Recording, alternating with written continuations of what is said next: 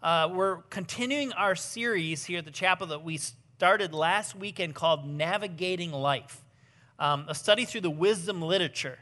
And the wisdom literature is just this portion of the Bible that's really all about how to live wisely based upon God's truth and real life experience.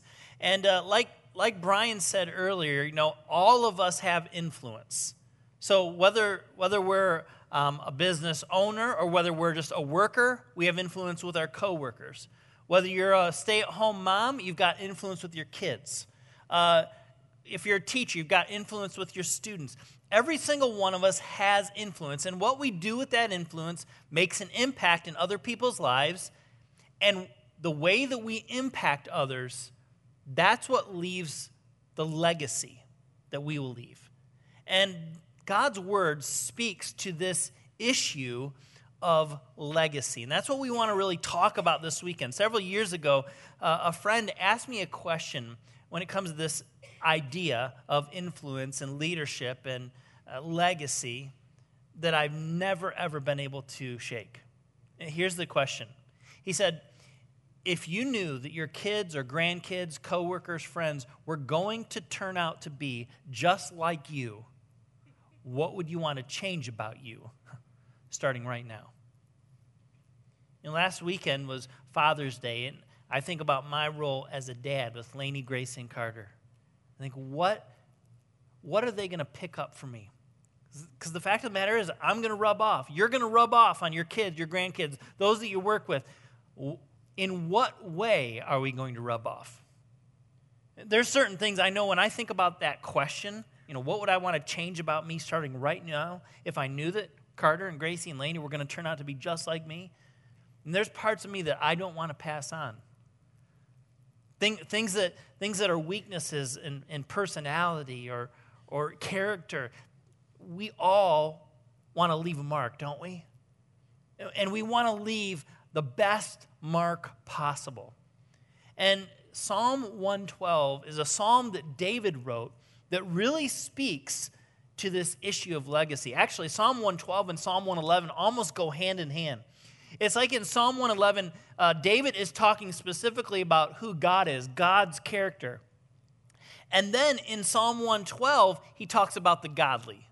Uh, how, how the character of God rubs off and impacts people, and in turn, their lives then become a legacy kind of life. So I want to read Psalm 112 for us together today, and then we're going to kind of pick apart some, some wisdom truths that will help us live a legacy life. All right? Psalm 112, beginning in verse 1. David begins, he says, Praise the Lord. How joyful are those who fear the Lord and delight in obeying his commands. Now, watch legacy rise to the surface. He says, Their children will be successful everywhere. An entire generation of godly people will be blessed. They themselves, he says, will be wealthy, and their good deeds will last forever. He says, Light shines in the darkness for the godly. They are generous and compassionate and righteous. And good comes to those who lend money generously and conduct their business fairly. He says, Such people will not be overcome by evil. Those who are righteous will long be remembered. They do not fear bad news, for they confidently trust the Lord to care for them. And they are confident and fearless and they can face their foes triumphantly, David says. They share freely and they give generously to those in need. Their good deeds will be remembered forever. They will have influence and honor. And he contrasts all of this in the last verse of Psalm 112 when he says, But the wicked, the wicked will see this and they will be infuriated. They will grind their teeth in anger. They will slink away, all their hopes thwarted because the, the wrongdoers know that there's nothing that can compete with a real life of godly legacy. So David, David is trying to help us learn what a legacy life can look like and the path towards that kind of life. And the first thing that I think he's trying to, to point out is that a legacy life begins with our relationship with God. It's why A.W. Tozer, he said, What comes into our minds when we think about God is the most important thing about us. Think about that. What we think about God is the most important thing about us because what we think about God will determine how we relate to God. If I think God is angry, if I think God is mean, if I think God is just all about rules, that's going to affect how I relate to God. On the flip side, if, if, I, if I believe that God is loving and merciful and kind, that, that's going to change how I relate to God. And my relationship with God, your relationship with God, it will in turn impact how you do relationships with everybody else in our lives. And so, so what is David getting at here? Look at verse 1 with me again. And this is what he begins with. He says, Praise the Lord, how joyful are those who fear the Lord and delight in obeying his commands. He gives us these two things that he says marks a healthy relationship with God, but it's, it's somewhat surprising to me. He says, Fear and obedience marks a healthy relationship with God. Why would he say that? When I think fear and obedience, I'm not thinking good things typically. In, in, in Psalm 111, the, the psalm right before this, at the end of the psalm, he says some, something very similar. He says, The fear of the Lord is the foundation of true wisdom. He's actually quoting uh, uh, Solomon from the book of Proverbs. He says, All who obey his commandments will grow in wisdom. So here we have these two things fear and obedience. Like, but is that what it's really all about? Ecclesiastes 12 13, Solomon, known as the wisest man that ever lived, when he's kind of had it all, done it all, lived it all, he comes to the end of his, of his life and he makes this conclusion. He says, This is my final conclusion fear God and obey his commandments, for this is everyone's duty. Now, it seems like a simplified kind of like bottom line of life. But when I heard that, hear that word duty, again, it, it, it, just, it just goes with fear and obedience and duty. And I ask myself the question is that it? In fact, probably many of us in this room grew up in churches, maybe have lived a very religious life, a very dutiful life, a life filled with fear of God and, and just do what's right, obey. So why could David? Because these things don't compute for me. When David, when David talks about fear, he says, How joyful are those who fear the Lord. And when he talks about obeying God's commands, he says he delights in it, like has deep happiness in obeying commands. So, what is the difference maker for David? That's what I want to know, don't you? Several years ago, uh, Lisa and I, we were uh, working at a summer camp, uh, and uh, we ran the youth program, and it was kind of a family camp setting. Whole families would come and vacation for a week on the shores of Lake Michigan. We were going to the seminary at the time, and over the summer months, this is what we did for two years. We were running the youth program, and there were three kids that just really stood out those two summers uh, that we were working there. They were the kids of Dan and Nancy Bishop. Dan would later become a mentor to me and still is his kids were just awesome kids, and they were teenagers. like, awesome teenagers. Like that. Isn't that an oxymoron? they, they, all three of their kids, they just, they just seemed like they loved God and they were honoring to others and they showed respect and they, they were servant hearted and they, I mean, it seemed like they just loved their mom and dad. And I remember thinking, uh, this was before Lisa and I had kids of our own. I remember thinking, man, if our kids would turn out like Dan and Nancy's, I would be super, super blessed. And one day I remember going to Dan and saying, Dan, tell me, your kids, they, it just seems like they're turning out amazing. Like, what's your secret? And without hesitation, he said, capture their heart. He said, Todd, capture their heart because when you have their heart, you have them. You know, rules don't really work very well in absence of a real relationship. And that's what Dan was talking about. Capturing their hearts in relationship, in a loving, committed relationship, so that when the rules come, and there are rules, uh, that, that there's, there actually becomes delight in obeying the rules because you know that the one who has the rules for you is trying to watch out for you, trying to protect you, trying to lead you in the best way possible. And I think that was the difference for David. Why David could say, What joy for those who fear God. What delight, what happiness, what celebration for those that learned to obey God's commands. It was because God had captured David's heart. And it made all the difference. See, David had experienced God's love and grace and compassion. God had redeemed David. David is called a man after God's own heart. And it caused him to follow him, yes, with a holy fear and awe but with a great joy and delight. David knew God's heart, and God had captured David's heart. And the beginning, the beginning, the first step towards a legacy life has to do with how we relate to God. So let me ask you how do you see God? Is it still a duty? Is it just about fear and obedience?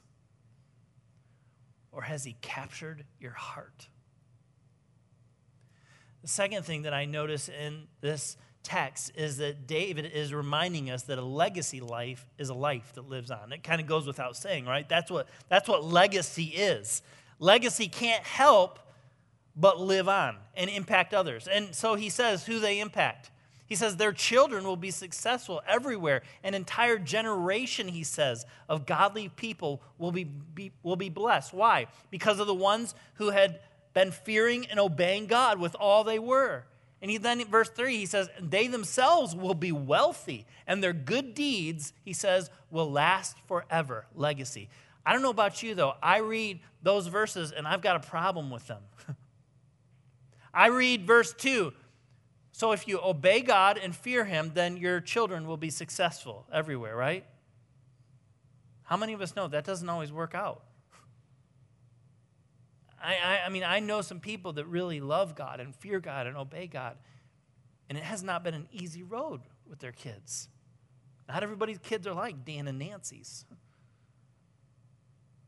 And then I read verse 3, and oh, and they themselves, the ones that fear and obey God, uh, they'll be wealthy. I, I've met some people in India that feared and obeyed God, and I mean, they had nothing. So, what do, I mean, what do we do with this?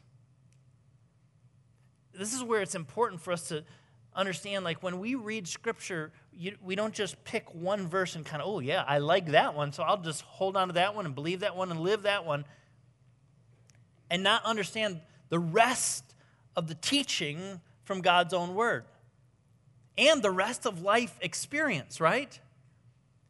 You, you see, this is not like some carte blanche promise that, hey, just oh, fear and obey God and then everything's going to be good for your kids and man, you're going to be wealthy and things are going to. Man, if that was the case, our church would be more full than it ever has been, right? That sounds like a great deal. But it doesn't always work that way. And wisdom literature is not perfect promises. Wisdom literature is saying this is the normal, regular pattern of life that many times is true or will happen, but it's not 100%. Because we still live in a broken world. And, and we're broken people. And yet, with, with David and with Solomon, the all wise one, he says, Here's, here's the main thing fear God and obey Him. From a captured heart, fear Him with great joy. Obey Him because you find great delight, and let the results be kept in the hands and heart of God Himself. So, a legacy life, it, it begins with our relationship with God, and it, a legacy life can't help but continue to live on. That's why he says, Your children will be blessed, an entire generation will be impacted. You never know what your life might mean to someone else and the impact that you could be making. But there's a third thing that I understand from David's psalm here, and that is that a legacy life really is a godly life. Remember, I said that Psalm 111 really pictures the character of God, and then Psalm 112 is kind of like turning the page and saying, well, here's how God affects a human, and a human becomes more godlike, more godly. And David says what that looks like in the text. This is why he's saying a legacy life is a godly life. He says, light shines for the darkness, uh, in the darkness for the godly. Now, that could mean two things. It could mean that the godly one, the one that follows and obeys God and fears Him, will always have clarity on the direction of his life, that there will be a light in the midst of all the darkness so that they know which way to go. And that, that I think that's true. And I think that could be true of the text here. But it could also mean something else. It could also mean that the ones that are generous and compassionate and righteous, those are the godly, that their light will shine in the darkness. Why? Because those three things generosity and compassion and righteousness, especially in a culture like ours, and guess what? Even in a culture like David's, they stand out. Those things are light in the midst of the darkness. And so David says a legacy life is a godly life, and a godly life is a compassionate, generous, and righteous life. Why? Because God is compassionate and God is generous and God is righteous. Compassion, uh, uh generous. Uh, this, this theme fleshes out throughout Psalm 112 um, a few different times. And that's why early, you know, when it says uh, the godly, they themselves will be wealthy, if, if we ever have any wealth, and actually in America, all of us are wealthy compared to the rest of the world, uh, wealth is never for ourselves. That's why he talks about generosity and giving so much. He says they share freely and they give generously to those in need. You see, a legacy life, a godly life, does not grip what it has, it gives what it has. When I think about people that have made an impact in my life, many of them have been people that have shown great generosity. So, our son Carter, um, he plays sports. He's a little guy. And uh, in fifth grade, he, he took up drums in the school band. I know, drums. We got him a drum set, put it up there in his room. Why did we do that? I don't know. It's upstairs in his room, down the hall from our room. Uh, and he just loves it, though. I mean, he, we, we just put him in there. I played saxophone, so I little, know a little bit about music, but I don't know really anything about drums. And uh, so we just, we got this used drum set, we threw it together, put it up in his room, and he's been banging on it ever since. Well, a couple weeks ago, he went to a drum set camp. With, I mean, there was going to be a room with like multiple other drummers with their whole drum sets. All, I mean, man. And uh, I thought to myself, man, we got to get his drum set like tuned up, like fixed up. I don't want him to be embarrassed in front of all these other kids because I knew it wasn't sounding like it should have sounded, and it wasn't his fault, okay? It was the drums. And one, one of our drummers from our chapel worship band has been giving Carter lessons and just encouraging him and teaching him and helping him grow. And then this other drummer had one time said, Well, if, you know, I heard you got a drum set. If you need help setting it up or something, or I, I could help you. And so the week before Carter was to go to this drum set camp, I'm like, I called him up. I'm like, could you come? like, these things, we got to get this thing tuned up before he goes to camp. He's like, yo, yeah. He goes, I'll, I'll be over. So a couple nights later, he comes over and uh, he gets out of his car and we head up into Carter's room and he's got a toolkit, a toolkit just for drums. Like, I didn't know there was such a thing. There's tools for drums. Not only that, he brought this big Rubbermaid bin and it was filled with extra parts. And I just asked him to come over and, and change the drum heads, tune like tune them up. Well, he starts tuning them, and he's like, "No, this is just this isn't going to work." And he's like, "Hang on a second. So he reaches down in his bin and he pulls out. He goes, oh, "I think this will fit. This is way better." He puts another new drum head on. He starts to tighten it up. Then he goes to the second drum head. He's like, "Oh, hang on a second. I think I think I've got one of those in there too." And he reaches down, and pulls out another brand new drum head, and I'm mm, dollar signs are starting to pop up in my mind. I'm like, well, no, it's good. It's fine. It's fine. It'll work. Just don't. I'm like, you don't have. He's like, no. I want to. Because a legacy life doesn't grip what it has, it gives what it has. And he, he, he starts changing all of the drum heads. Then he's got, he's, he's like, and oh, this will work too. You need these too. He's, I said, like, what's that? He's like, they're, they're called muffles. He's like, trust me, you want these. he's like, it dampens the sound. I'm like, oh, I love you. I mean, by the time we got done, it was like Carter had a whole new drum set. It sounded completely different. It sounded amazing. And Carter, he was he couldn't believe it. It's legacy. That's impact. That's generosity. I want to introduce you to another generosity story. This is Susie. Susie, uh, she's been attending our Port Clinton campus for about a year now. She's lived in the area for about four years. Uh, when she moved here, she left a really a bad situation. She left everything behind and showed up in Port Clinton, Ohio with nothing. She hasn't even had a vehicle for four years. But she works, walks to work, tries to get involved, comes, comes to church on Sunday. She's been in volunteering in kids' celebration. She's a greeter at one of the doors. A month or so ago, there was a couple at the chapel, and they were getting ready to buy a, a new vehicle, and they didn't do what you know most of us would do. Well, what I would do, you know, like okay, you take your used vehicle and you trade it in, or you sell it to make some money in order to put that towards the new vehicle, right? And but that's not what they did. They, they, in fact, they came to the to us and they were like, we want to, we just want to bless somebody. Is there anybody? Is there anybody that that really is in need of some transportation? And we're like, Susie. And they gave us the car. They handed over the title. And, and there's Susie standing with her little doggy and with her new keys. She said, This is the best thing that's ever happened to me.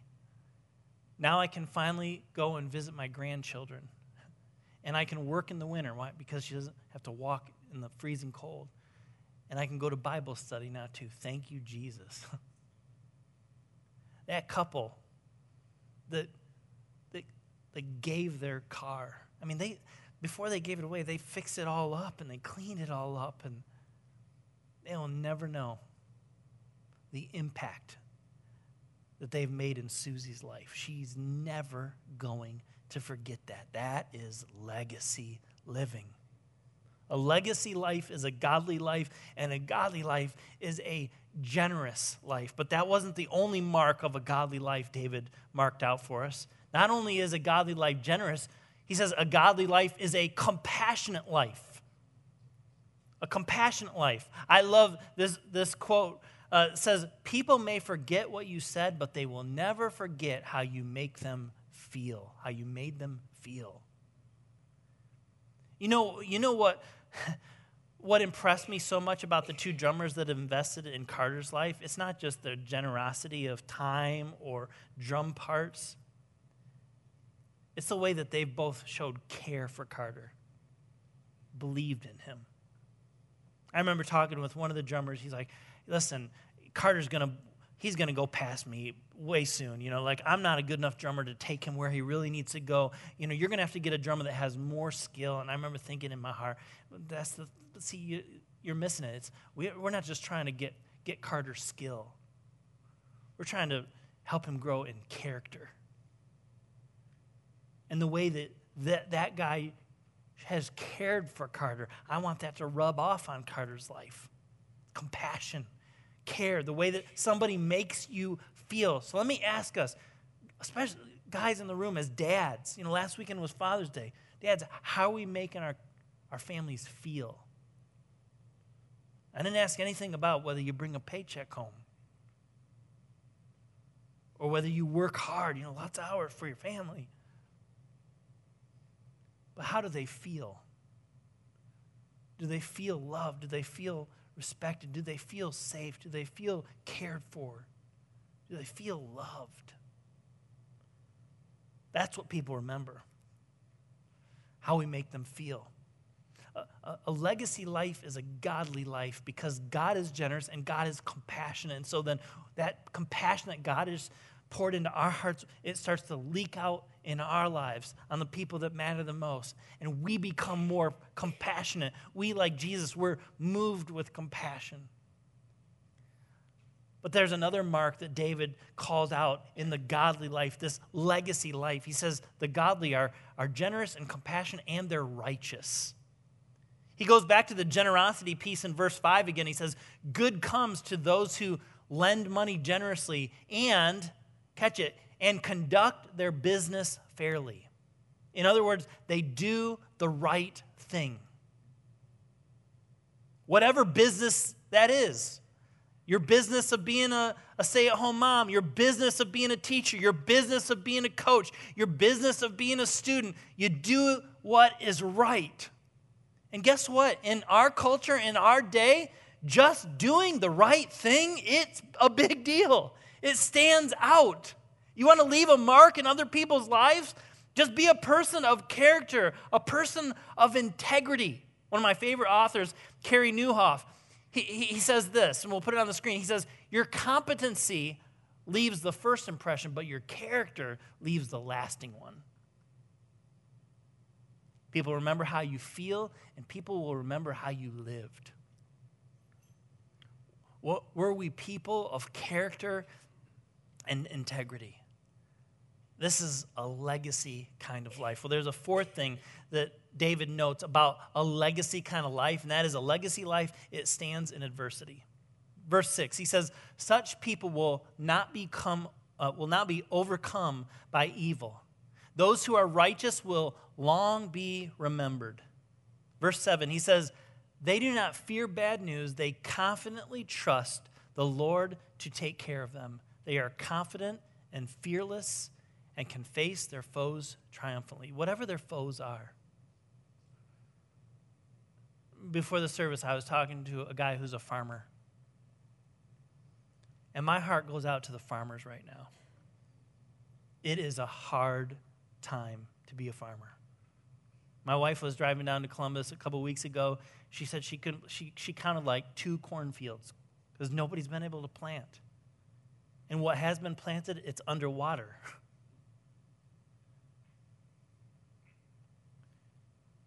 I've, there, there's a couple farmers at our Sandusky campus. I talked to them three weeks ago. And I, oftentimes, when, when the weather's been bad, you know, I'll say, Oh man, how's it going? And it's always, you know, hey, trust in the Lord. He's always, he's always provided, He's never let us down yet. But man, the last time that I asked them that this year, there was a different look on their faces. And the guy that I was talking to before the service, he said, It's, it's never been like this. And yet he said, God will provide. What else? What else? Who else do we have to go to? Who are we going to trust? A legacy life doesn't, doesn't have to fear, can stand in adversity. And I mean, fear is a real thing, and all of us face fear, but we don't have to live in fear. Because we know we don't have to live in fear as long as we're fearing the one that matters the most. In a holy awe and trust that he's going to care for us. A legacy life stands in adversity. And then finally, number five, a legacy life will always be remembered. A legacy life will always be remembered. Look at verse 9. It says, They share freely and give generously. There's that generosity piece again. Um, their good deeds, he says, will be remembered forever and they will have influence and honor. You know, it's possible to have influence but not honor. I mean, we can throw our power around, our weight around, our position around, and we can influence people, but will we be honored for the way that we've influenced people. That's legacy, right? And, and, and David's saying, those that, the, those that fear God and honor him and obey his way, those, those that pass on what they have to their children and the next generation, those that live a, a godly life of compassion and generosity and righteousness and that stand in the face of adversity. Those are the kinds of lives that people don't forget. They will be long remembered and they'll be honored in others' memories. You know, uh, just a month or two ago, we celebrated the retirement of Pastor Dave Brown, one of our pastors here at the chapel. It was an awesome celebration. Many of you were there. Dave and Donna have served Jesus faithfully. And I remember walking away from that night, one, being so encouraged for Dave and Donna. Because people had so many amazing things to say about them. But just as encouraged as I was for Dave and Donna, I was personally challenged.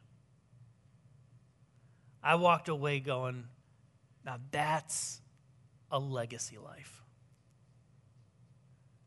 I heard uh, some of how some people of Dave's friends and former coworkers um, talked about him. One guy was there in person to share one of Dave's best friends, and he said, "Well, Dave, I guess I'm giving your your eulogy early." and man, you know, we ought to eulogize those that have impacted us and influenced us in positive ways before they're gone. Say thank you. Thank you for your generosity. Thank you for your compassion. Thank you for helping me. Thank you for encouraging me. Thank you for the way that your life has impacted my life. Tell them while they are still here. And I was struck when I heard his kids talk about their dad. Legacy. A life of, of generosity and graciousness and compassion and righteousness. I don't know about you, but that's, that's how I want to be remembered. But remember where David said, It all begins. It all begins, David said, with our relationship to God. Because we, we can, listen, if, if we try to live a legacy life that everybody will, if that's, our, if that's the goal, we will probably miss it. The pathway towards a legacy life is not trying to live a legacy, it's trying to live for God. It, it's, it's growing on a day to day basis, my, our relationship with Jesus. Because when Jesus starts to have full rights into all of our life and starts to shape our lives and impact our lives, that's when our life will start to impact others in the best way possible. It all begins with our relationship with God. And then it can't help but keep living on, impacting others our kids, our grandkids, our coworkers, our friends. And a legacy life is a godly life. And a godly life is generous and compassionate and righteous. And a legacy life, no matter what, whether you're a farmer living in worry, whether you're a woman that's just found out the cancer's back,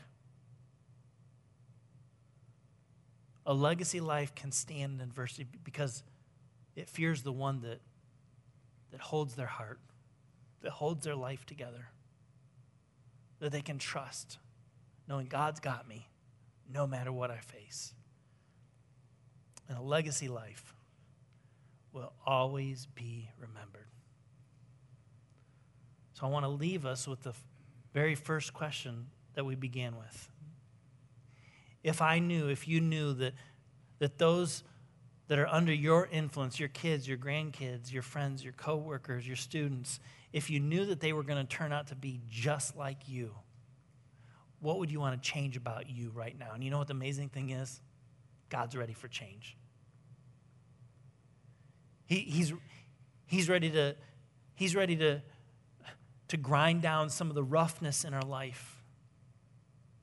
He's, he's ready to fill our hearts with compassion where, where there was where there was cynicism. God is, is, is ready to, to replace unforgiveness with love. He's, he's, he's ready to give us generosity when we've lived our whole lives just taking it in for me. God's ready to put compassion in our souls for the hurting and downtrodden that sometimes we've just judged. That's the pathway. This is the pathway towards a legacy kind of life. And that's the kind of life that I want to live. And I bet many of you in this room, you do too. Would you pray with me? God, thank you. God, thank you for the way that you have shown love, generosity, compassion, all in the midst of righteousness to me and to us. Your word says that he, he who did not spare his own son, how would he not give us all good things? God, you are so generous. You've given us your son. What more could you give? And yet you keep going. Help us to never take your blessings for granted, your gifts for granted. And help that kind of generosity flow out of our lives. God, thank you for your compassion when, when you should have called it quits on us a long time ago, when we've gone our own way, even knowing better. God, you've, you've continued to show your compassion. And God, when we were unrighteous, Jesus, the righteous one, came for the unrighteous to give his life away, to take our sin and our mistakes, our mess upon himself, and to trade it and give us his righteousness. There's nobody like you, Jesus. And so I pray that our relationship with you would grow in such a way that as you impact our lives, God, our lives would impact others. We pray to this end, Jesus, and we ask for your help. It's in Christ's name that we pray together. And all God's people said, Amen.